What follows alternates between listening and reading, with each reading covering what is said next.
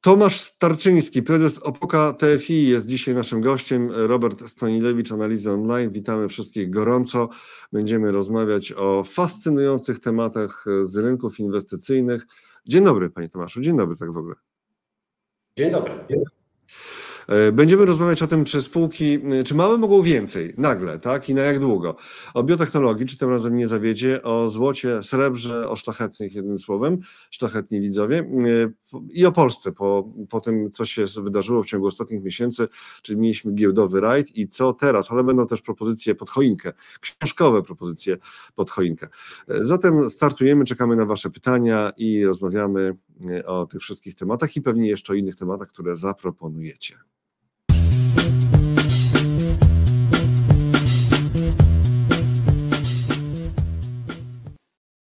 Tomasz Tarczyński, Opoka TFI, no to startujemy w takim razie z tymi małymi spółkami, małe versus duże. E, oczywiście chodzi o kwestie globalne, ale jak mówimy globalne, to kwestie amerykańskie, bo wiadomo, że jednak rynek amerykański to gro tych globalnych indeksów. Były czasy, kiedy ten indeks małych, małych spółek w Stanach, one są małe w Stanach, a dla naszych spółek to byłyby bardzo duże, jednak szorował pod nie, nie załapał się na tą wielką hossę technologiczną. Czy teraz coś się zmienia? Wydaje nam się, że się zmienia. To znaczy, jak ostatnio się spotykaliśmy, e, wydaje mi się, że to było w sierpniu tego roku, e, to mówiłem, że jest taki problem na rynkach, który nie dotyczy rynku polskiego, ale dotyczy generalnie wielu rynków na świecie, w szczególności Stanów Zjednoczonych, ale też rynków Europy Zachodniej. E, ten problem polegał na tym, że o ile indeksy były napędzane przez największe spółki, czy to w Europie Zachodniej, czy w Stanach Zjednoczonych, to mniejsze spółki i średnie spółki y, odstawały i to znacząco. Y, I no, rozwiązania tej kwestii zasadniczo są tylko dwie możliwe. To znaczy, albo mamy sytuację jak w roku 2011 czy 2007, że po spadkach czy słabym zachowaniu małych spółek y, dochodzi do załamania na indeksach, ponieważ duże spółki e, no, e, zaczynają robić to samo, co małe spółki wcześniej, czyli też zaczynają zachowywać się słabo i spadają, albo też w pewnym momencie nastąpi e, no, zmiana i te małe spółki również zaczną zachowywać się lepiej. I teraz e, ten dylemat był nierozstrzygnięty w sierpniu. Wydaje nam się, że rozstrzygnął się na przełomie października i e, listopada. Jak tutaj widać e, bardzo dobrze na tym wykresie załączonym, chociaż tutaj to jest wykres, widzę, biotechnologiczny załączony. Też znaczy, będzie jest... i też jest ok, ale poprosiłbym o wykres, to jest, wykres Russella. To jest, tak, biotechnologię, biotechnologię wrzuciłem, oczywiście tak, do, to nie do tego tematu. Mea culpa, e, Max, jak tam, tam dalej było, już wrzucam. Nic, ten, poradzimy ten, sobie. Tak, tak, już idzie, już idzie, już idzie. E, e, iShares Russell 2000 ETF, czyli taki odpowiednik indeksu grupującego te małe spółki, czyli Russella 2000, już wrzucamy. Proszę bardzo. Mhm. O tyle ciekawie, że ta biotechnologia też odżyła ostatnio, tak? Ale to zostawiamy tak, sobie biotechnologię. Tak. do, biotechnologii, do biotechnologii wrócimy. E, tutaj widać e, wykres tylko za rok, natomiast gdybyśmy popatrzyli na te wykresy mało-średnio spółkowe w okresie dwóch czy trzech lat, to to, co jest, to, to jest niesamowite, że wiele tych indeksów małych i średnich spółek na świecie zrobiło nowe dołki Bessy w październiku e, tego roku, czyli niecałe dwa miesiące temu.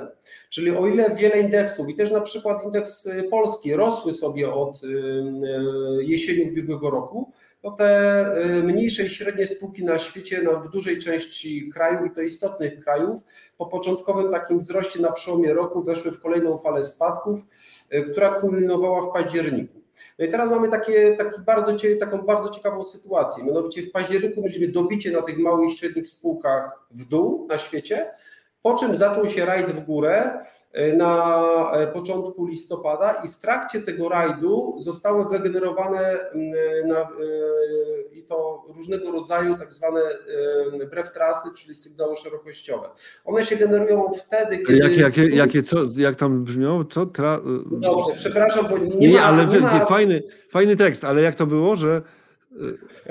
To jest tak, po angielsku to jest brew trust Natomiast y, polskiego tłumaczenia do tej pory nie spotykałem. My to używamy takiego tłumaczenia, że to są uderzenia szerokości, ale może lepiej to opisowo wytłumaczę o co chodzi. Chodzi o to, że w krótkim okresie czasu duża ilość spółek na giełdzie y, rośnie i jeszcze to się y, odbywa w kontekście tego, że przed chwilą był jakiś nowy, istotny dołek.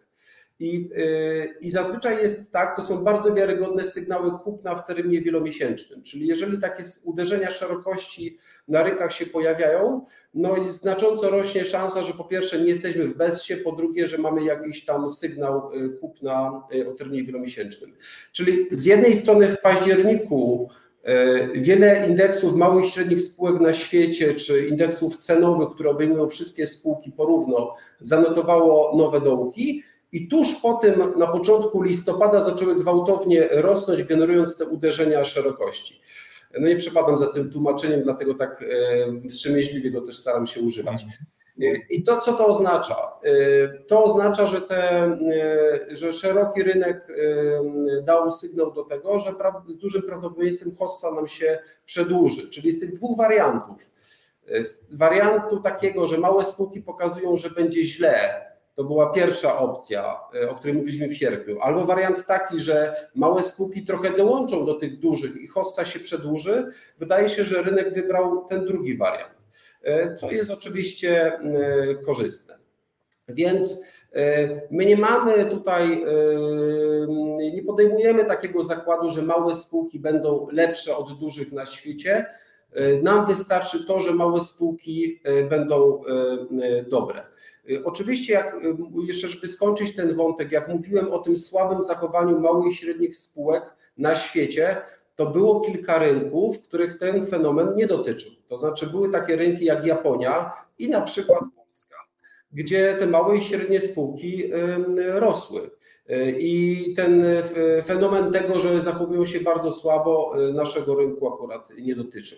Ale ponieważ te pozytywne sygnały wygenerowały się na, na rynkach istotnych na, na świecie, no to oczywiście naszemu rynkowi to też nie będzie przeszkadzać, że jest dobrze gdzie indziej. Ja tu na bieżąco, ja tu na bieżąco tak rzeźbię taki podpis, tak? Wszystko w porządku, to jest to, jest to tak? With stroke, uderzenie szerokości. No nie, no nie, no. Brat, brat raz. A, no właśnie, nie do końca usłyszałem. Dobrze, brat, okej. Okay. No to proszę Państwa, proszę zapomnieć o tej belce, która była, już nie będę teraz kombinował, bo trzeba iść dalej. A yy, iść dalej, ale jeszcze nie wychodzimy z tego, z tego, z tej, z tego tematu związanego z tym, co się dzieje na małych e, spółkach versus wielkie spółki. Czy to znaczy, że już Magnificent Seven e, to, to już jest przeszłość, czy teraz, e, czy to tak, że cały rynek ma szansę rosnąć po prostu już teraz szeroko, czy małe spółki przejmują pałeczkę na podstawowym rynku globalnym, inwestycyjnym, akcyjnym? Czy, czy małe spółki przejmują pałeczkę kosztem tych gigant, gigantycznych spółek?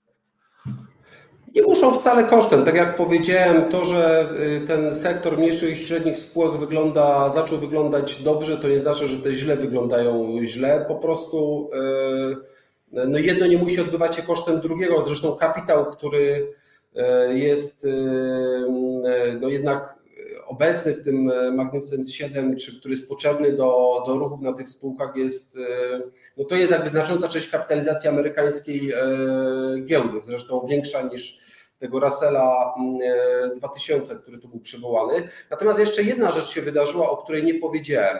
O ile na początku listopada to było tak, że faktycznie dużo spółek zaczęło rosnąć, to w ostatnich dwóch tygodniach zaczęła się też na rynku amerykańskim pojawiać taka mocna przewaga dobrego zachowania w spółkach cyklicznych typu sektor finansowy. I to też e, to jest taki dodatek, który też e, powoduje, że no szansa na to, że w jakiś szybki sposób wejdziemy w BESE jednak znacząco e, maleje. Także ja bym do tego podchodził tak. Wspaniała siódemka niech może sobie robić dalej też wzrosty, może nie, to mi trudno powiedzieć, natomiast z szerokiego rynku jest y, wsparcie i to jest coś, co przedłuża tak, to korzystne środowisko do inwestowania o kolejne kilka miesięcy. Tak czy tak? Mhm. Recesja w Stanach odwołana, czy ciągle jest zagrożeniem dla rynku akcji? To znaczy, nasze, nasze podejście jest nieustająco takie samo, to znaczy recesja jest odwleczona, a nie zażegnana.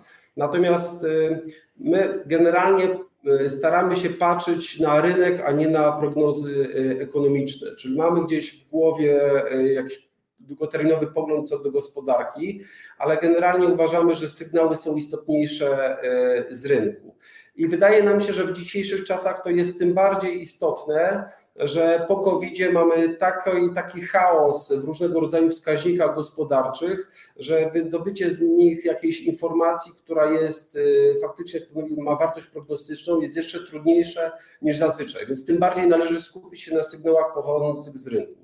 A, a te sygnały w ostatnich tygodniach są takie, że po pierwsze mniejsze spółki zaczęły rosnąć, po drugie w ostatnich dwóch tygodniach zaczęły do tego dołączać też mocno sektory cykliczne czyli takie, które z gospodarką są mocno związane. Co oznacza, że jakby no, według rynku recesja jest odwleczona na czas jakiś wciąż i należy się skupić na tym, że no, postarać się po prostu zarobić na tych wzrostach. Mhm. Mówiliśmy o Russellu 2000, czyli tych mniejszych spółkach z amerykańskiego rynku, to teraz dorzućmy tą biotechnologię, która nam się wdarła tutaj gwałtem na samym początku, troszeczkę przedwcześnie. To był falstart biotechnologiczny, tak samo jak COVID okazał się falstartem biotech dla biotechnologii. Wielkie, wielkie nadzieje, wzrosty w 2020 roku, a potem zjazd potężny aż tam do gdzieś tam połowy 2022 roku, odbicie fałszywe raczej, bo nie przyniosło powrotu do poprzednich szczytów i teraz też od tych poprzednich szczytów pokowidowych czy covidowych jesteśmy bardzo, bardzo daleko, ale coś się wydarzyło. To jest wykres za 5 lat, też takiego ETF-a, który odzwierciedla właśnie biotechnologię.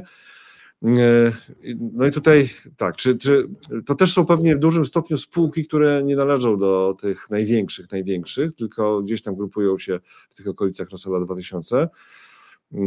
Więc czy to jest też dla, dla nich lepszy czas? I z czego miałby wynikać? Z tego, że generalnie mniejsze spółki w Stanach mają się lepiej, czy z tego, że rzeczywiście ten sektor zacznie pokazywać jakieś lepsze wyniki? Myślę, że to jest pochodna kilku rzeczy, tylko może najpierw bym wrócił do tego, co się, co się stało, bo faktycznie, jak sobie spojrzymy na ten wykres i na przełom 2020-2021 roku, to tam mieliśmy do czynienia ze skrajnym wychyleniem wahadła w stronę optymistyczną. To znaczy, Wiele lat dostępu do taniego finansowania spowodowało gigantyczny napływ do projektów medycznych wysokiego ryzyka i każdy pozyskiwał, znaczy w cudzysłowie, każda firma pozyskiwała bez problemu środki na dowolne projekty, mniej czy bardziej ryzykowne. To oczywiście też spowodowało, że pojawiło się bardzo dużo konkurencyjnych projektów. No to jest jakby klasycznie, to tak jak trochę w innych branżach, jeżeli, jeżeli jest hossa, no to nagle wszyscy inwestują w moce wytwórcze. Tutaj wszyscy zainwestowali w nowe projekty badawcze, mając nieograniczony dostęp do taniego finansowania. Co się wydarzyło przez te, przez te ostatnie niemalże 3 lata? No po pierwsze, dostęp do taniego finansowania się skończył. Poza tym się okazało, że jak jest dużo tak konkurencyjnych produktów czy badań, no to też na końcu będzie dużo konkurencyjnych leków, które będą musiały walczyć o ten sam rynek. No i co zrobili inwestorzy? Wychylili wahadło w drugą stronę. Tutaj ten wykres to jest wykres ETF-a XBI. On grupuje, tak jak Pan powiedział, mniejsze, powiedzmy średnie takie spółki biotechnologiczne. ETF, który grupuje te największe spółki, to jest IBB. Natomiast on nie, pokazuje skali zapaści, która jest w tym sektorze, nawet ten ETF od średnich spółek. Dlatego, że gdybyśmy sobie wzięli tak generalnie takie mniejsze spółki w tej branży, które wypadają z tego ETF-u już często, no to skala przeceny na ich wartości to jest 80-90%. Tutaj znowu mamy do czynienia z takim ciekawym fenomenem. To znaczy, e, chwila dygresji, chodzi o spółki polskie biotechnologiczne, bo jak sobie weźmiemy e, wyceny polskich spółek biotechnologicznych, to one są wręcz absurdalnie drogie w stosunku do spółek amerykańskich. E, Zasadniczo sens inwestowania, sensu inwestowania w polskie spółki biotechnologiczne, zważywszy jak za pół darmo są dostępne e, spółki amerykańskie, to szczerze mówiąc według nas e, nie ma. No i teraz z jaką sytuacją mamy do czynienia obecnie? To znaczy nam się wydaje, że tak patrząc na naszą całą karierę zawodową, jakieś doświadczenie, które już spore mamy. Niewiele razy w historii widzieliśmy taki poziom wycen, jak obecnie ma miejsce w e, sektorze biotechnologicznym w Stanach i w Europie, to znaczy tak skrajnie niskich e, wycen. E, Nie jest oczywiście samym argumentem to, że wiele spółek jest wycenianych poniżej gotówki, natomiast są wyceniane spółki poniżej gotówki, które mają zawarte umowy partneringowe z, z dużymi spółkami, z Big Farmy, z dużymi spółkami medycznymi, które mają już sprzedaż produktów, natomiast jest kompletna niewiara inwestorów w to, że ten sektor może kiedykolwiek jeszcze zaperformować, to znaczy trochę to jest tak, że nie ma niczego, niczego już nie będzie. Natomiast w ostatnich tygodniach nastąpiły pewne zmiany fundamentalne, to znaczy zaczynają się pojawiać zakupy pakietów akcji przez fundusze inwestycyjne, zaczynają się przejęcia przez, przez jakby strategiczne przez podmioty z Big Farmy. No i wreszcie też FDA, czyli ten podmiot, który urząd, który dopuszcza leki, też tam poczynił pewne działania, które no, można interpretować pozytywnie. Więc no, zważywszy na to, po jak dramatycznej przecenie jest ten segment, biorąc pod uwagę, że no jednak stopy procentowe na jakiś czas powinny się według nas uspokoić, no to wydaje nam się, że zysk do ryzyka w tej branży jest naprawdę kapitalny i rzadko spotykany. Oczywiście jest nią jeden problem. Ten problem polega na tym, że są bardzo duże bariery wejścia analityczne, no i to jest coś, z czym trzeba się mierzyć, działając w tym sektorze. Co to znaczy, że są bardzo duże bariery wejścia analityczne? To znaczy, że to jest przedmiot działalności tych poszczególnych spółek.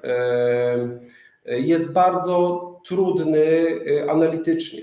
Potrzeba olbrzymiej pracy, trzeba wykonać olbrzymią pracę, żeby poznać te spółki. Dobrze też się Trudno określić, co wspomaga- tam się dzieje, tak? Po prostu trudno określić, co tam się dzieje, co oni robią, tak?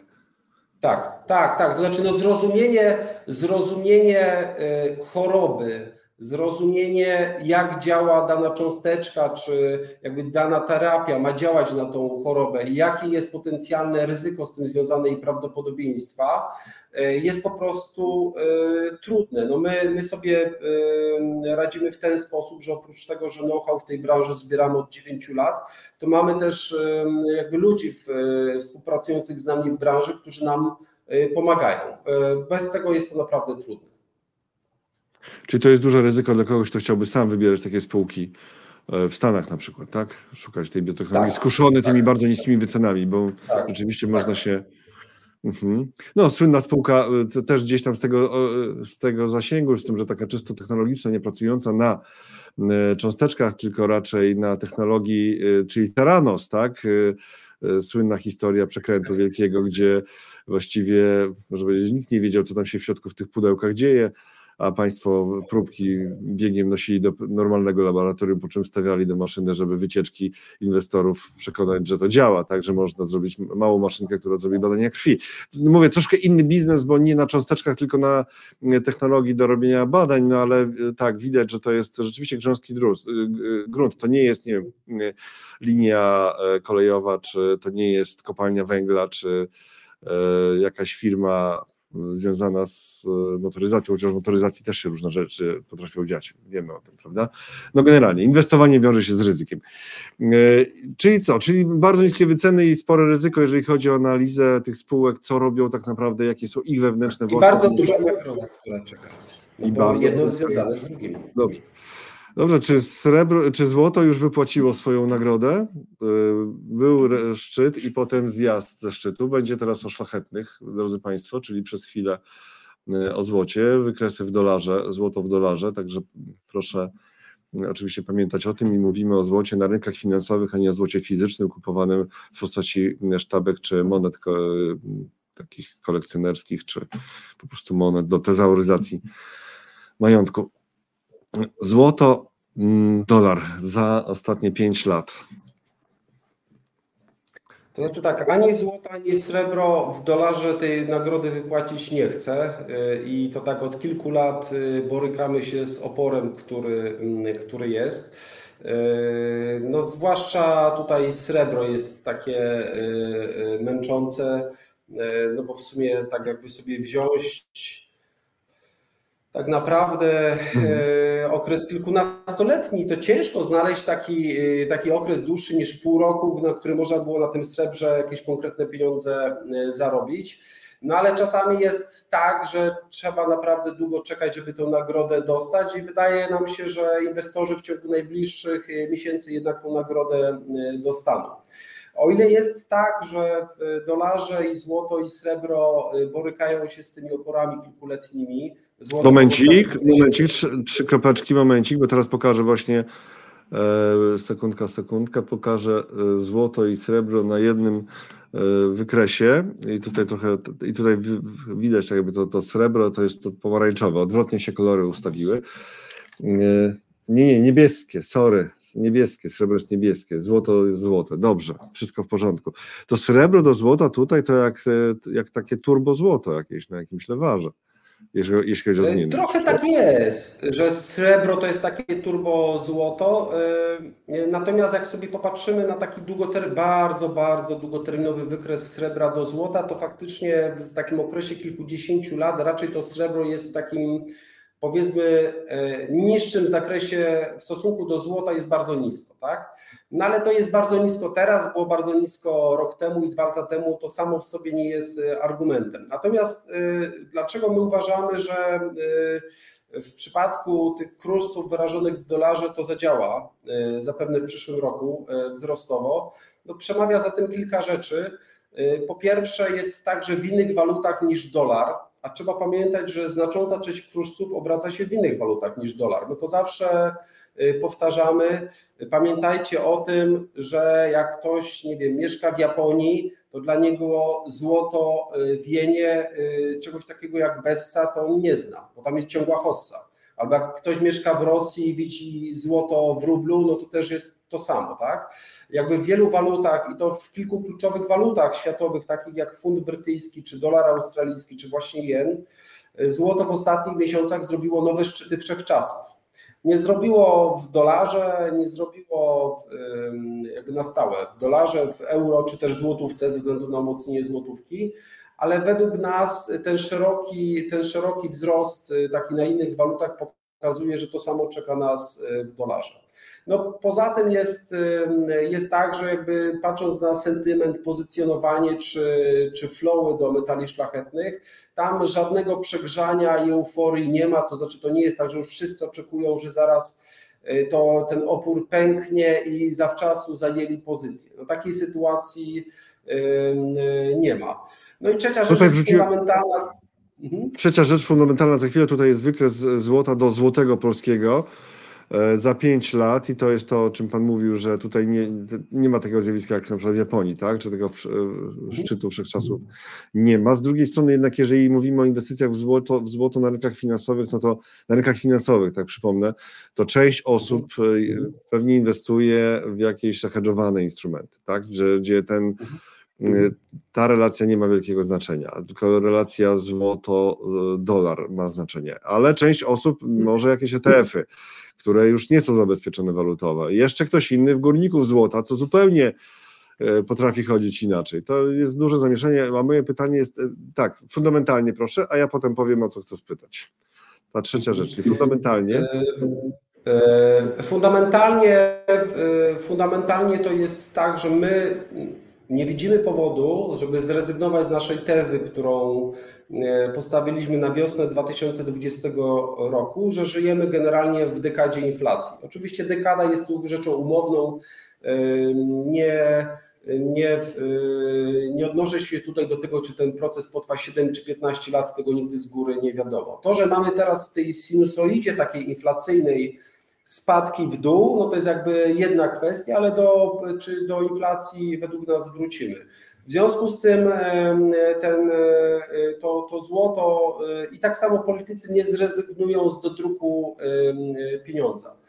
W związku z tym to złoto tak fundamentalnie powinno w portfelu być i tą wartość przechować. Więc nie, nie jest to, jakby patrząc na całokształt, całokształt tych wszystkich czynników i fundamentalnych związanych z pozycjonowaniem czy sentymentem, gdzie jesteśmy technicznie na, na, na wykresach, no to my jesteśmy pozytywnie do złota nastawieni. No tak, tak. Mhm, Okej, okay, ale przecież dobrze, mieliśmy wystrzał, mieliśmy wystrzał inflacji i złoto na tym jakoś nie pojechało strasznie. Tak, to, to jest, to jest no bardzo fajne, bo to pokazuje zresztą jak rynki nie są oczywiste, a, z, a w ogóle kruszce do takich mniej oczywistych rzeczy należą. No fajnie, tylko złoto wcześniej wystrzeliło, to znaczy to jest tak, że o ile surowce miały hossę w latach 2020-2022, ten pierwszy strzał, to złoto to zrobiło cały ten ruch wzrostowy po prostu rok, półtora roku wcześniej. No a teraz sobie odstało i to jest tak naprawdę argument za pozytywny, to znaczy jeżeli jesteśmy jesteśmy po jakimś okresie dłuższym przestoju, no to jest szansa, że ten ruch zostanie ponowiony w górę, być może znowu przed innymi surowcami. Taka jest często charakterystyka mhm. złota. Okej, okay, no ale z drugiej strony złoto nie płaci dywidendy. Jeden z mhm. głównych argumentów przeciwników trzymania złota w portfelu w ogóle. Przypominam, że mówimy o złocie na rynkach finansowych, a nie o jakichś e, fizycznych e, emanacjach złota, że tak powiem. Jasne, to znaczy tak, my... Po co to trzymać? Jasne, my jesteśmy jak najdalsi od ideologii związanej z jakimkolwiek instrumentem finansowym, jak to, jak to jest tylko możliwe. I historycznie jest tak, że no złoto jest, pokazało historycznie, że jest nieskorelowane z innymi aktywami i korzystnie wpływa na charakterystykę całego portfela, więc w portfelu powinno się znaleźć. Natomiast no ja, mm, są różne teorie na temat tego, ile tego złota powinno być. Jeżeli ktoś nawet uważa, że powinno być, no to to się waha w różnych tam proporcjach. No naszym zdaniem taki rozsądny udział złota to jest między 5 a 25%, nigdy więcej, bo tak jak Pan powiedział, jednak większą część aktywów powinny stanowić portfela, powinny stanowić aktywa, które przynoszą dochód. I my się z tym zgadzamy. 25 to bardzo dużo moim zdaniem. To tak brawurowo. Nawet. To jak mówię, to poglądy są taki, różne. No to, znaczy... Niektórzy spotkałem się nawet z taką opinią, że złoto to nie jest aktywo, dlatego że nie zachowuje się jak, jak aktywo finansowe. Jasne. No pytanie, czy jakbyśmy się cofnęli dwa lata temu i by pan powiedział o obligacjach, że 20, czy ktoś by powiedział, że o obligacjach, że 25% to jest brawurowo, a tak naprawdę w tamtym momencie, jak obligacje stanowi, przynosiły blisko zerową stopę procentową, no to była to ewidentna brawura i tak, tak to nie było postrzegane. Wydaje mi się, że w, w świecie... W, w analizach live ostrzegaliśmy, że rentowności są tak niskie, że może być. Jasne, ale pewno ciężko by było użyć takiego określenia, że to brawura, nie? To jakby mhm. chodzi o to, że w, w, ty, w, świecie, w którym żyjemy, to znaczy w świecie niestabilności e, geopolitycznej, e, inflacyjnej, e, My uważamy, że ta polisa ubezpieczeniowa w postaci złota powinna być. Ona nie jest zbyt droga w stosunku do eventów, które ma ubezpieczać. Pewno przyjdzie nie czas jest, kiedyś... Nie jest zbyt droga, czyli co to znaczy, że nie jest zbyt tak, droga? Tak, to, to znaczy, no bo y, traktując y, złoto jako dywersyfikator i polisę ubezpieczeniową, no pytanie jest zawsze przy polisie ubezpieczeniowej takie, czy nie za drogo płacimy ją kupując.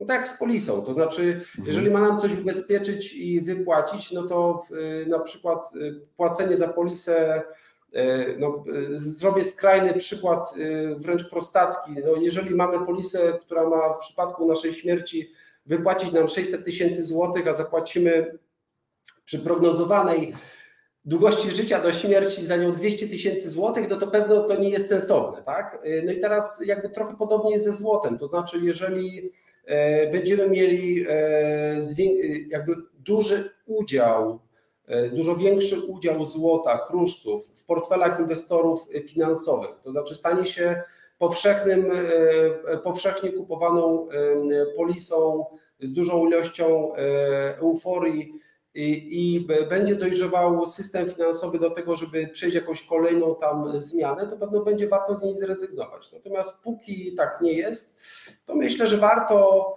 czy te 5, czy 10, czy 15% jednak w portfelu mhm, mieć. Okay. Proszę, proszę pamiętać, że oczywiście my znamy te wszystkie tezy wspaniałych inwestorów jak Warren Buffett, że złoto jest bez sensu, ale są też przeciwstawne tezy, chociażby Reja Dalio, że kto nie trzyma złota, ten nie zna w ogóle historii. Więc myślę, że rozsądne, nieideologiczne podejście jest takie, żeby, żeby jakąś część niewielką portfela jednak w złocie mieć, a większość powinny stanowić aktywa przynoszące dochód. Ale jeżeli złoto ma być zabezpieczeniem przed ruchami geopolitycznymi, tak, mamy wielką wojnę na wschodzie, wielką wojnę na, na obrzeżach e, no ale Europy jednak, tak? E, przepraszam, że o Ukrainie mówię obrzeża, no ale tak geograficznie to wygląda.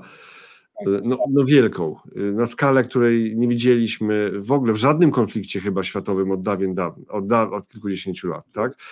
Teraz walka, atak Hamasu na Izrael i wielka wojna w strefie gazy na pełną skalę to są dwa potężne wydarzenia geopolityczne, to na co ma to złoto zabezpieczać jeszcze? Na trzecią wojnę światową, na globalny konflikt, to co mi da zabezpieczenie w instrumencie finansowym, który jest notowany na giełdach, jeżeli ja stracę dostęp do internetu w wyniku takich, takiej skali geopolitycznych mm, wstrząsów? To znaczy tak, trochę ta argumentacja przemawia za tym, że ten trend rosnący jednak będzie. E, no bo pokazuje dobrze sentyment, który jest wobec, e, wobec metalu.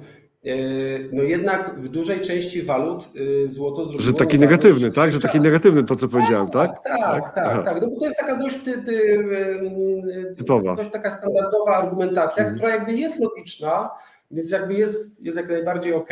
Natomiast no, powtórzmy jeszcze raz, no, złoto w ostatnich miesiącach w większości, w dużej części walut zrobiło nowe szczyty wszechczasów a w głównej walucie świata, czyli dolarze, no jednak flirtuje ze szczytem wszechczasów, jest od niego tylko kilka e, procent i jest po dynamicznym ruchu wzrostowym, który, który się zakończył w dolarze jakiś czas temu i pewno skoro mamy konsolidację, czeka nas kontynuacja e, wzrostów, a przyszłość jest nieznana. Yy, jeżeli chodzi oczywiście o wojnę i tego typu, yy, tego typu wydarzenia, to na samym końcu oczywiście jest tak, że najlepiej przed nimi zabezpiecza złoto w postaci fizycznej. Nie posiadający, ponieważ jest to coś, co nie posiada ryzyka kontrpartnera.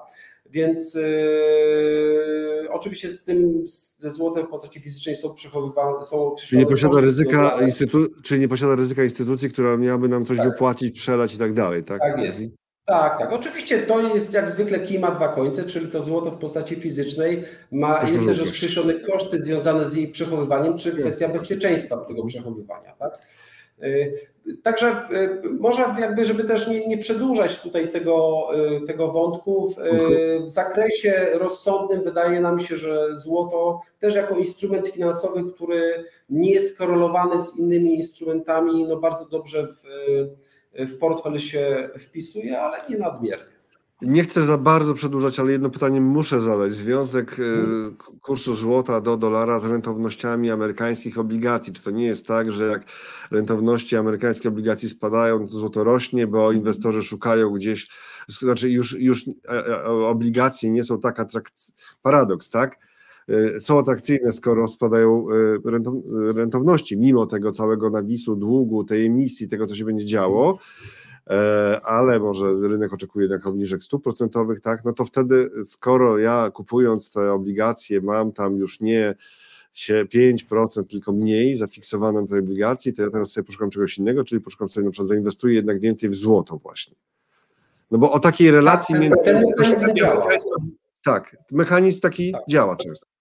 Tak, tak, działa, działa często. Oczywiście on jest, e, działa, ale no to znowu, gdybyśmy jakieś scenariusze skrajne tutaj e, wyznaczyli, których, o których ja za bardzo nie chcę opowiadać, bo na tym się po prostu nie zarabia pieniędzy, ale gdybyśmy to, to nie zadziała wtedy, jeżeli jakby gdyby okazało się, że ta wiarygodność długu amerykańskiego jest podważana i te rentowności zaczną rosnąć, dlatego że tej wiarygodności nie ma, to wtedy tak czy tak ucieczka do złota może być. Ale co do zasady jest tak, że jak rentowności spadają, to to jest środowisko dla złota lepsze. Faktycznie tak jest, jak pan powiedział. Okej, to jeszcze tutaj na razie obserwuję komentarze od Was i wrócę do nich na koniec. Zrobimy taką QA, ale tutaj taki komentarz co do złota. Em, od Zacharego, proszę bardzo, to jest tak. e, Złota polisa, jeszcze trzeba mieć na nią kupca.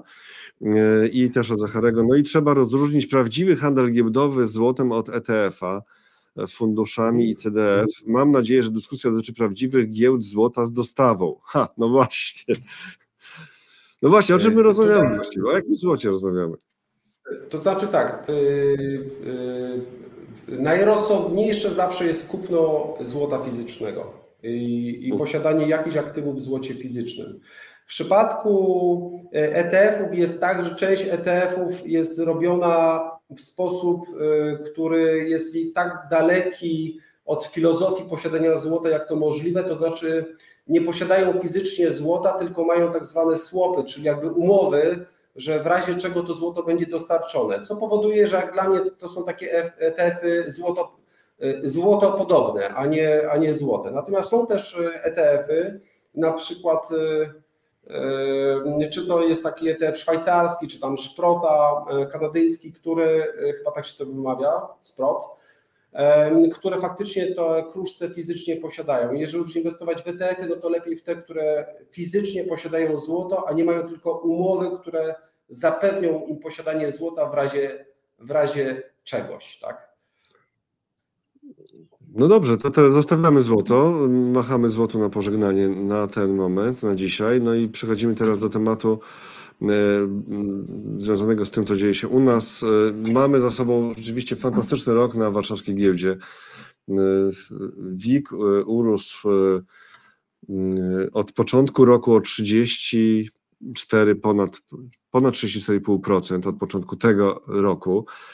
E, Czyli to był bardzo, bardzo udany rok po trudnym okresie. E, Czy to jest, czy polska giełda jest po rajdzie, czy w trakcie rajdu, czy to da się jakoś ocenić, jakie są przesłanki na tak, a jakie są ewentualnie sygnały, że niekoniecznie, jak pan to widzi? A ja wrzucam WIG, dwa- WIG za 3 lata, Warszawski Indeks Giełdowy. Znaczy, no my się skupiamy na ocenie, y, na ocenie trendu i teraz jak sobie popatrzymy na ten trend, no to według nas po pierwsze jesteśmy w trakcie, po drugie nie powstały na razie żadne przesłanki, żeby mówić o tym, że ten trend y, ulega zakończeniu.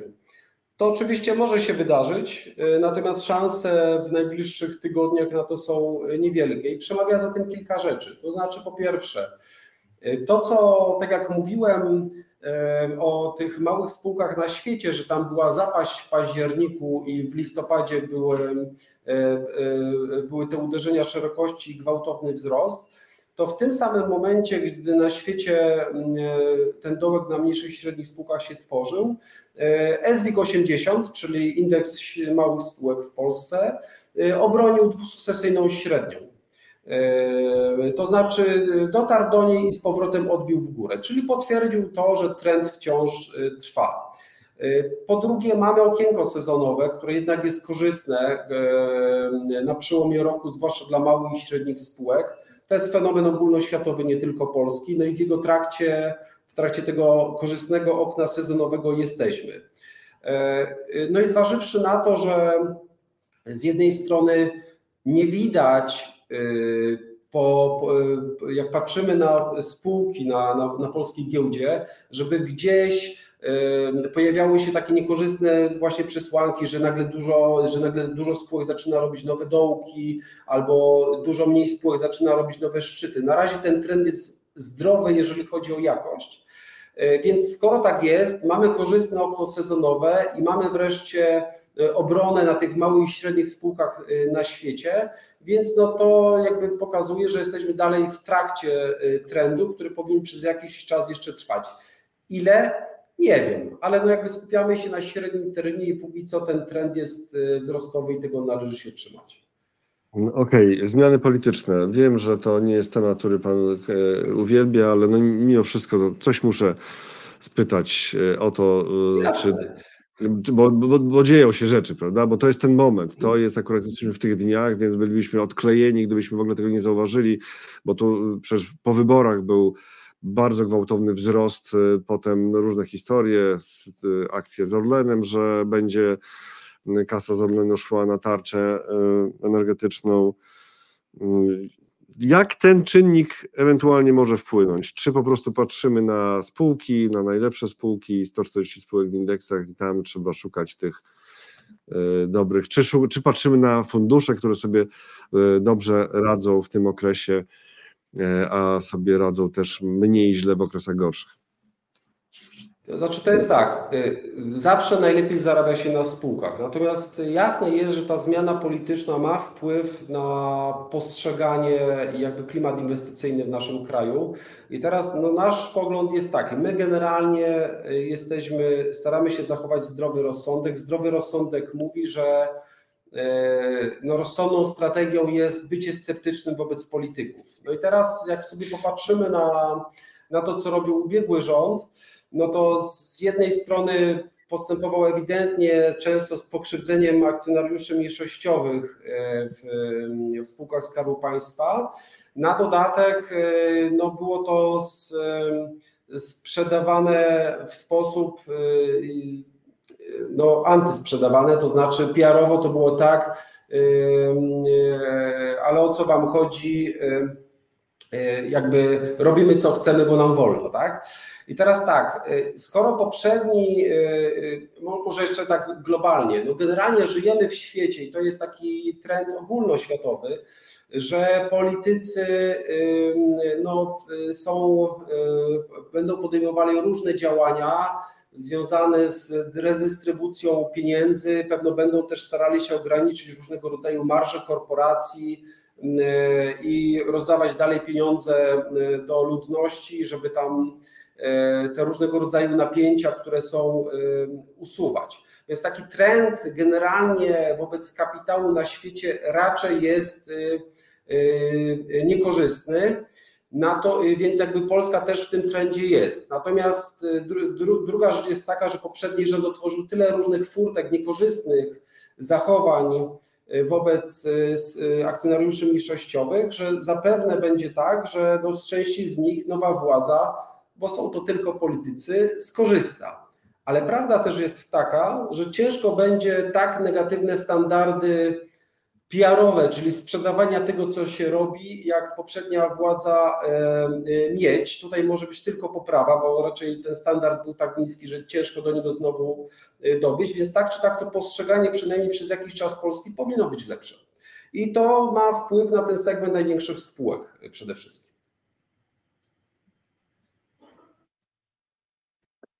I to dalej. I co dalej z tą e, giełdą? Czyli e, mamy szansę na kontynuację wzrostów. Czy e, zakłada Pan, że może się powtórzyć rok 2023-2024? 30% ponad?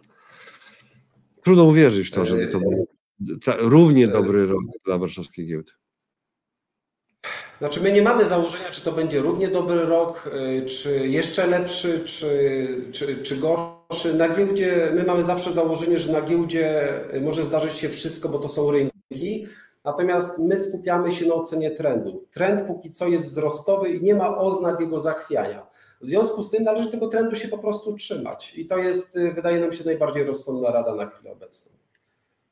No Dobra, czas na e, choinkę. Będą e, jeszcze pytania, wrzucimy trochę pytań od Was i komentarzy, e, ale teraz czas na inwestycyjne książki pod choinkę, proszę Państwa. To sam nasz gość zaproponował, że chciałby coś o tym powiedzieć.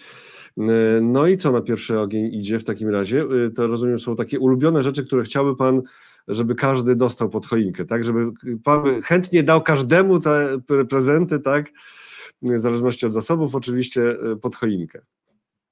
Może trochę, e, trochę inaczej. Znaczy wybrałem książkę, e, wybrałem książkę jedną, która jest e, no, wydana kilkanaście miesięcy temu, ale jest tak fenomenalna, że po prostu będę ją polecał zawsze i wszędzie i e, chciałem o niej opowiedzieć. A drugą książkę mm, dobrałem, ponieważ została wydana kilka dni temu, więc y, też, Mhm. cieszy się sporą popularnością, więc też o niej coś chciałem powiedzieć. Moim zdaniem tak fenomenalna nie jest, natomiast są w niej ciekawe e, rzeczy. Więc może najpierw e, rzecz, którą, No właśnie, którą, okej, e, proszę pokazać. uważam, Czy psychologia pieniędzy, Morgan Housel, słynna już rzecz, ale Tak, bo to jest Tak. słynna książka, ona jest bestsellerem i to jest przykład tego, że czasami jednak coś, co się dobrze sprzedaje, naprawdę jest dobre. Ona ma y, wiele zalet. Po pierwsze jest krótka.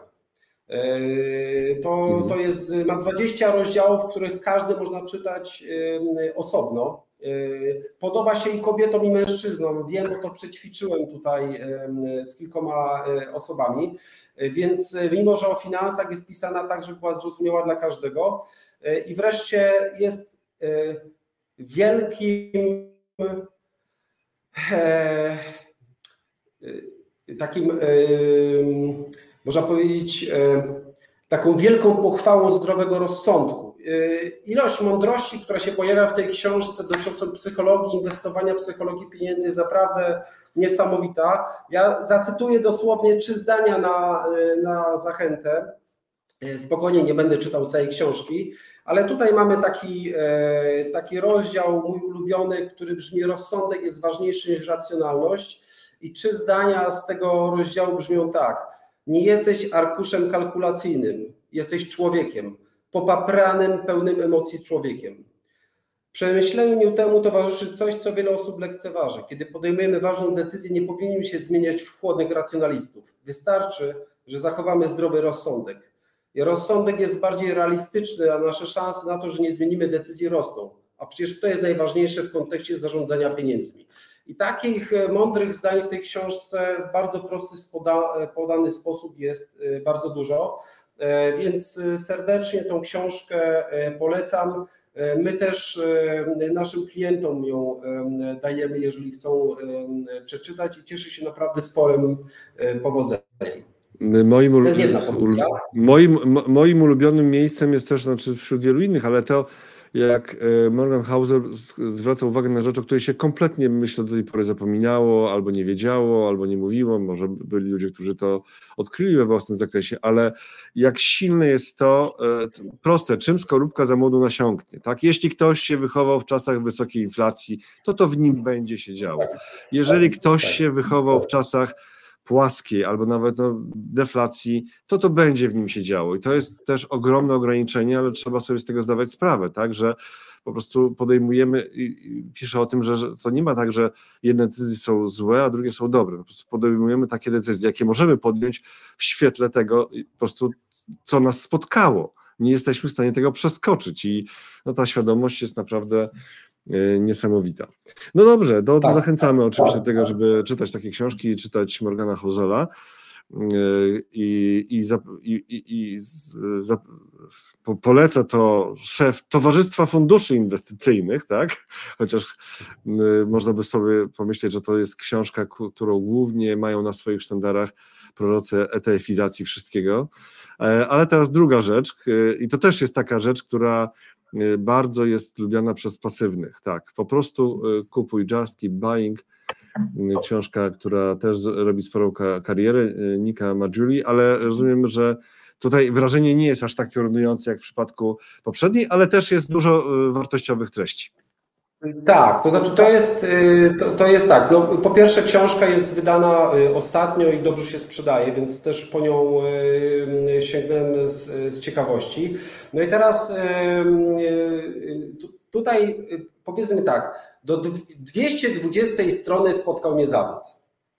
E, Bo de facto to są porady, jak oszczędzać w sposób e, taki dość chaotyczny, robiony, nie, nie do końca systematyczny. Myślę, że są blogerzy finansowi e, jak Iwój czy Szafrański w Polsce, którzy to robią bez porównania. To od razu, Ale- że Szafrański, Szafrański z, zrobił to adaptację do naszych realiów tej książki. Tak. Tak, adaptacja. Natomiast od tej strony powiedzmy 220 aż do końca przez ponad 100 stron jest, y, są podane różnego rodzaju statystyki w przystępny sposób, które pokazują i są taką zachętą, żeby nie czekać, tylko po prostu, żeby inwestować. A tak naprawdę, no, żeby ochronić własność własnej gotówki, własnego majątku, włas, własnych pieniędzy, na samym końcu trzeba y, inwestować. I y, wartością w tej drugiej części książki, dla której warto kupić całą tą książkę, jest to, że y, oprócz tych y, wydawałoby się takiego naiwnego i prostolinijnego, typowo amerykańskiego, takiej, takiej amerykańskiej wbity sprzedażowej, po prostu kupuj. Oprócz tych statystyk jest jednak też, wracamy znowu do tego zdrowego rozsądku, jest powiedziane, no dobra, to się nie zawsze sprawdzało. Wiemy wszyscy, jest ta Japonia, no ona nam przeszkadza. No dobrze, tam po prostu kupuj nie działało. Znaczy jest, tam, jest ta Japonia, ale powiedzmy, no jest ta Japonia, bo na przełomie lat W 80 sensie 90 30 był lat na rynku de facto Tak, ok, 30 no, no nie, okej, na ale to też jakby policzyć, jakby policzyć też, jeżeli ktoś na przykład kupował e, systematycznie, to wcale tak e, nie, nie musiał czekać 30 lat, żeby jak ktoś E, szedł na tej górce na końcu się... No, sz- tak czy tak sztuka cierpienia, ponieważ ta bestia Można jednak liczyć. ona nie trwała 5 lat, tylko 20 była jednak Mhm. ym, y, dotkliwa, ale to, co też jakby fajne jest na, jak, jakby puentowanie, no dobrze, była ta Japonia, więc nie zawsze się sprawdza, zazwyczaj się sprawdza, poza tym musisz mieć szczęście i Bóg śmieje się ostatni, a poza tym no, najważniejszą rzeczą, której nie kupisz, jest czas. Yy, I yy, jakby całość tego, to połączenie tego, że powinieneś po prostu inwestować, bo bez tego będziesz tracił pieniądze, ale i tak część rzeczy jest niezależna od ciebie, czyli jest jednak oprócz tego hasła po prostu kupuj taka dawka pokory tutaj dana, to pokazuje, że moim zdaniem warto tą książkę yy, kupić. Ale najpierw psychologia pieniędzy Hausela, a potem po prostu kupuj Madziulego, a nie na, nie na odwrót. Okej, dobrze, to teraz jeszcze na koniec e, szybko e, wrzucimy kilka pytań. Nie, to nie jest tak, że na każde trzeba teraz, e, trzeba rozpracowywać przez kolejne kilkanaście minut, ale chcę no, tutaj oddać hołd tym, którzy do nas piszą w komentarzach, podziękować im w ten sposób, że te mm, komentarze się pojawią. Mm, Momencik, momencik, ale jest tego bardzo dużo. Oczywiście, no, było pytanie o to, jak idzie starcie z e, pasywnymi inwestorami, bo przecież ma, e, ma Pan taki pojedynek e, rozpoczęty. Tutaj Tom As pytał, jaki jest sens inwestować w, w TFI, skoro można kupić ETF MWIG40TR, który będzie total return, który nie będzie lepszy niż jakikolwiek wynik TFI, który, nie będzie lepszy, nie, ale rozumiem, że to tak mniej więcej rozumiem, tak, po co kupować TFI, skoro można kupić ETF. No proszę sobie zobaczyć, ile funduszy inwestycyjnych, akcyjnych za ostatnie 12 miesięcy pobiło mm, e, w e, WIG, E, tak, na Kup Fundusz zapraszamy na stronę do porównywarki albo na analizę online i tam widać, że oczywiście nie wszystkie, tak, ale koło dwudziestki zrobiło naprawdę ładny wynik i proszę zobaczyć o ile pobiły te, m, ten podstawowy indeks. To to ja powiedziałem, tak, a po to, żeby, jeszcze Ja- dokończę, po to, żeby nie kupować, po to, żeby nie kupować spółek, które są badziewne albo- robią dziwne rzeczy. Przepraszam za język, tak, ale to się ciągle zdarza. Ostatnio przypadek pewnej spółki, taki produktowy przypadek, który aż włos się jeży na głowie na przykład, tak? Proszę. To, znaczy tak, po pierwsze, to ja odsyłam do prezentacji, która jest, y, no będzie tam y, 5 sekund marketingu, odsyłam do prezentacji, którą miałem na temat zarządzania aktywne versus pasywne, jest dostępne na naszej y, stronie, bo to raczej ciężko y, odpowiedzieć na, na to pytanie y, w, w, w dwie minuty. My uważamy, że jest miejsce i na zarządzanie aktywne, i na zarządzanie pasywne. Na zarządzanie O, tutaj jest to pytanie. jest- O właśnie, wejdę w słowo, bo tutaj przepraszam tych, którzy nas tylko słuchają, bo jest to pytanie poprawione przez Tom As. Jaki sens inwestować w tej FI, skoro można kupić ETF e, MWIG40TR, który nie będzie e, gorszy niż jakikolwiek wynik TFI inwestujący w GPW? No nieprawda. No nieprawda. Jest, jest, yy, więc jakby jest miejsce na, yy, na, yy, na zarządzanie aktywne i yy, yy, pasywne. Uciekła, Pasywne? uciekła mi yy, Mhm, myśl, tak, muszę przyznać. ge- generalnie, generalnie skupianie się, co w kilka miesięcy bardziej wzrosło, no to jest jakby droga donikąd. Natomiast już wiem, generalnie no według nas zarządzanie aktywne ma sens wtedy, kiedy zarządzający mocno odchylają się od benchmarku. Zresztą to badania naukowe też to pokazują. Natomiast jeżeli fundusze faktycznie inwestują w sposób, który jest zbliżony y, do benchmarku, to lepiej kupić ETF-a. No to jest, y, to jest prawda. Y, Zarządzanie aktywne ma sens, kiedy to odchylenie jest, jest duże i zarządzający realizuje jakieś silne przekonania. Jeżeli chodzi o nasz pojedynek, no to takie pierwsze... Ale to wtedy, ale, ale to wtedy ryzyko, ale wtedy bierze większe ryzyko. Oczywiście, oczywiście, że tak. Wszystko jest kwestią y, proporcji, które należy przyjąć w portfelu. Inwestor tak powinien jakby układać sobie to ryzyko, żeby mógł z tym portfelem wytrzymać. Najważniejsze nie jest, czy inwestujemy pasywnie, czy aktywnie. Najważniejsze jest, czy realizowana jest strategia, której inwestor wytrwa. Ona nie musi być optymalna, chodzi o to, żeby w niej wytrwał, a nie przy pierwszym minus 20% obsunięcie na jakimś aktywie w panice je sprzedawał. To wytrwanie w obranej strategii jest ponad wszystkie inne e, przekonania, ideologie i tak dalej. Jeżeli chodzi o nasz e, wynik, no to po e, pierwszym roku, e, no będzie na koniec grudnia rozliczenie po pierwszym roku, zakład jest na 10 lat, no zobaczymy e, jak to będzie e, wychodziło. My w długim terminie jesteśmy optymistami tutaj co do wyniku. Okej, ja muszę się poprawić, bo właśnie teraz już spojrzałem dokładnie na, e, a więc e, rzeczywiście jest tak, że WIG, e, MWIG 40 e, Total Return e, wynik miał za ten rok e, fenomenalny i tutaj faktycznie fundusze akcji na polskiej giełdzie chyba nie dają mu rady, e, bo to jest e, od początku roku 43%, a za jeden rok 45,89%, także Tom As, przepraszam, tak? To jest program na żywo, można się pomylić, tak? Przyznaję się, rzeczywiście MX40 Total Return odjechał.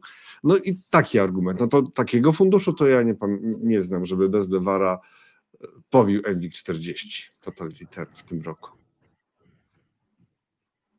E, Mam się do tego odnieść. Tak, no właśnie, to właśnie tak, bo teraz No, bo, tak, to, no, no, y, no to wydaje mi się, że to skoro jesteśmy w analizach, y, w analizach PL i no, w, y, czy, czy też ośrodku analitycznym, który y, jednak y, poważnie zajmuje się profesjonalnie funduszami, więc no, po, powinno, się, y, powinno się patrzeć w dłuższym terminie. Y, No, brać też okresy gorsze do, do, do rozliczeń, ale to wolałbym też, żeby odnosili się tutaj e, też zarządzający, którzy jakby za benchmark mają ten EWIG 40. My takiego benchmarku e, nie mamy, więc też trudno mi się do tego odnieść. Mhm. No dobrze, o rywalizacji już powiedzieliśmy. Tutaj doktor Szum pytał wcześniej. Doktor Szum, wiemy, wiemy, kto to jest, tak? Jak wygląda rywalizacja ze zwolennikami pasywnego inwestowania? E, To to jest szansa na sukces tej rywalizacji? Na wygraną? E, To znaczy, no pewno, że jest szansa, przecież gdyby jej nie było, byśmy tej rękawicy nie podjęli. A proszę przypomnieć, jaki tam jest horyzont? Ile będziemy czekać na 10 lat. jakiś werdykt? 10 lat, to trochę, trochę jeszcze poczekamy. Nie, no tak. mówimy, mówimy o poważnym zakładzie. Mhm, tak. Mhm. Dobrze. E, tutaj jeszcze Zachary pisze tu już komentarz. ETF dokładnie powinien odzwierciedlać, a fundusz wybiera spółki na GPW. Nie przeceniałbym ETF-ów, służą do zarządzania w portfelu większej ilości, a nie pojedynczej. E, jak Fed zacznie obniżać stopy, to ryzyko korekty, czy nawet bez znacząco wzrośnie, tak mówi historia, dziś jutro pisze. Tutaj już teraz skaczemy w rytm waszych komentarzy, więc nie będzie chronologii. E, Jeżeli chce się pan do, do tego odnieść, to proszę bardzo. Jeżeli proszę, tak. Tak, generalnie jest, e, e, mam nadzieję, że uda mi się to w sposób e, skrótowy i przejrzysty wytłumaczyć, ale to jest tak, że jeżeli Fed zaczyna obniżać stopy, to rynki w uproszczeniu spadają albo rosną. I teraz kiedy spadają, a kiedy rosną? Otóż spadają wtedy, kiedy obniżki stóp Fedu napotykają na już słabą strukturę rynku. Czyli jeżeli są słabe szerokości, czyli mało spółek na giełdzie rośnie, więcej spółek robi y, dołki niż górki, czyli jakby rynek w swojej strukturze pokazuje, że jest w tak szerokiej bezsie, to, spa, to obniżki stóp tą bessę jeszcze napędzają. Natomiast jeżeli struktura rynku jest dobra, jeżeli jest więcej spółek rosnących niż malejących, więcej spółek w trendach rosnących, to generalnie obniżki stóp są dla rynku korzystne. Więc tak naprawdę nie da się z góry powiedzieć, co się stanie, jak Fed zacznie obniżać stopy, bo to zależy od tego, jak w momencie, jak się te obniżki stóp zaczną, y, będzie, y, będzie wyglądała struktura rynków. Więc y, no, z góry odpowiedzi dać się nie da. E, dzi- Dziś jutro, a propos złota, jak sobie odpiłuję kawałek złota, to jakby dywidenda, no oczywiście żart, ż- żart, żart, tak. E, I co dalej jeszcze? Mm. Okej, to chyba zaraz wyniki. E, wyniki funduszy często są zawyżone, bo te, które są poniżej benchmarku, znikają, więc jest efekt przeżycia. To chyba w Stanach raczej mamy takie sytuacje. E, Zwróćmy uwagę. Mhm.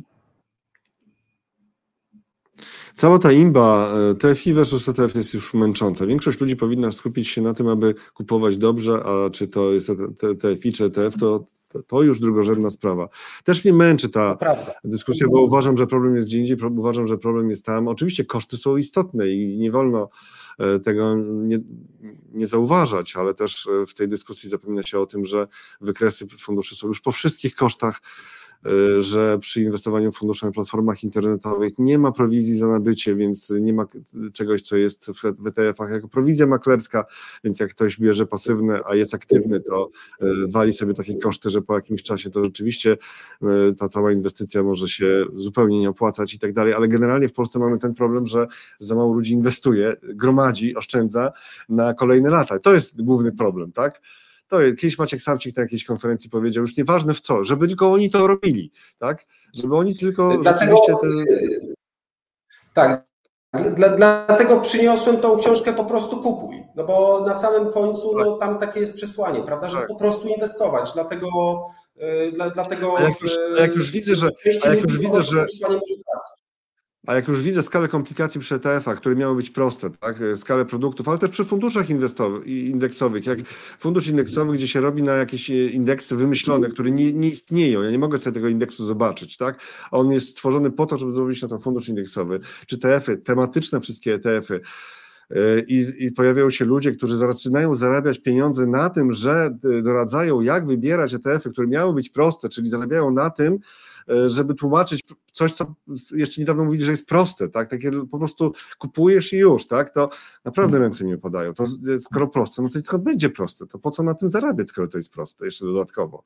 Że teraz opowiedzieliśmy wam o prostym inwestowaniu, a teraz zarobimy pieniądze na to, żeby wam wytłumaczyć, bo to jest skomplikowane przecież. No dobrze, troszkę się. Ale tu się zgadzamy, że przede wszystkim chodzi o to, żeby ludzie rzeczywiście zaczynali myśleć o tym długofalowym inwestowaniu, tak czy Tak, inaczej. żeby, i żeby, Byle nie, żeby, I byle nie przepłacali, byle nie przepłacali oczywiście. Tak, i najważniejsze jest, żeby oprócz tego, że, że inwestują, najważniejsze jest, żeby on mają, mieli taką strategię, w której jakieś rzeczy, które dzieją się na świecie, albo jak im sąsiedzi coś mówią, czy znajomi, żeby tej strategii po prostu pod wpływem tych wydarzeń i, czyjś opinii po prostu jej nie zmieniali, czyli byli odporni na zmianę strategii.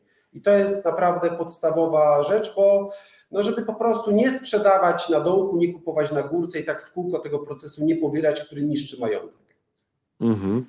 E, Robert, ciebie męczy ta dyskusja, ale cały czas gloryfikujesz TFI versus ETF. Niczego nie gloryfikuję, tylko próbuję zauważać, że jest wiele nie, takich po prostu przekłamań. No, ludzie ciągle, e, często ciągle się zdarzają pytania, a jak pokazujemy wykres jakiegoś funduszu, a jeszcze koszty przecież trzeba odliczyć, tak? Naprawdę takie pytania się zdarzają.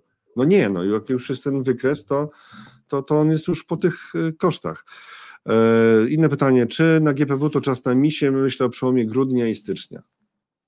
Już No kończymy. ten czynnik sezonowy, tak, to znaczy ten czynnik sezonowy generalnie istnieje, to jest potwierdzony statystycznie fenomen na całym świecie, na polskiej giełdzie też się sprawdza. E, I w, w, wydaje nam się, że no zważywszy, że SWIG obronił tą linię trendu, znaczy tą średnią i trend e, wzrostowy, e, no nie ma powodu sądzić, żeby to miał być jakiś zły okres dla, dla polskich misiów. Obiecałem Tomaszowi Tarczyńskiemu, że dzisiaj będzie 55 minut i kłamałem, bo jest e, nie 55, tylko 65 minut naszego spotkania. E, No ale po tym, jak się nam wydarzyło kiedyś w takim paśmie analizy Live Extra, gdzie rozmawiam już, rozmawialiśmy już nie pamiętam, to były dwie godziny z kawałkiem chyba, to obiecałem, że już tak długo nie będzie. Bardzo dziękuję za poświęcony nam czas. E. Tych, którzy nas oglądają już w postaci nagrania, zachęcam gorąco do zostawiania pytań pod filmem, komentarzy pod filmem. E, Zachęcam też do tego, żebyście sobie robili subskrypcję kanału Analizy Live i włączyli powiadomienia, dzwoneczek, dzwoneczek, tak, bardzo ważne. I jeszcze to ostatnia chwila, że można jakąś łapkę w górę umieścić tutaj pod tym live'em, bo jeszcze ten live przez sekundę trwa, ale już kończymy. Tomasz Tarczyński, prezes Opoka TFI, doradca inwestycyjny od 98 roku, makler od 95, tak? Dobrze powiedziałem? Jest, tak, Tak? tak, Proszę. tak. Dziękuję pięknie i do zobaczenia.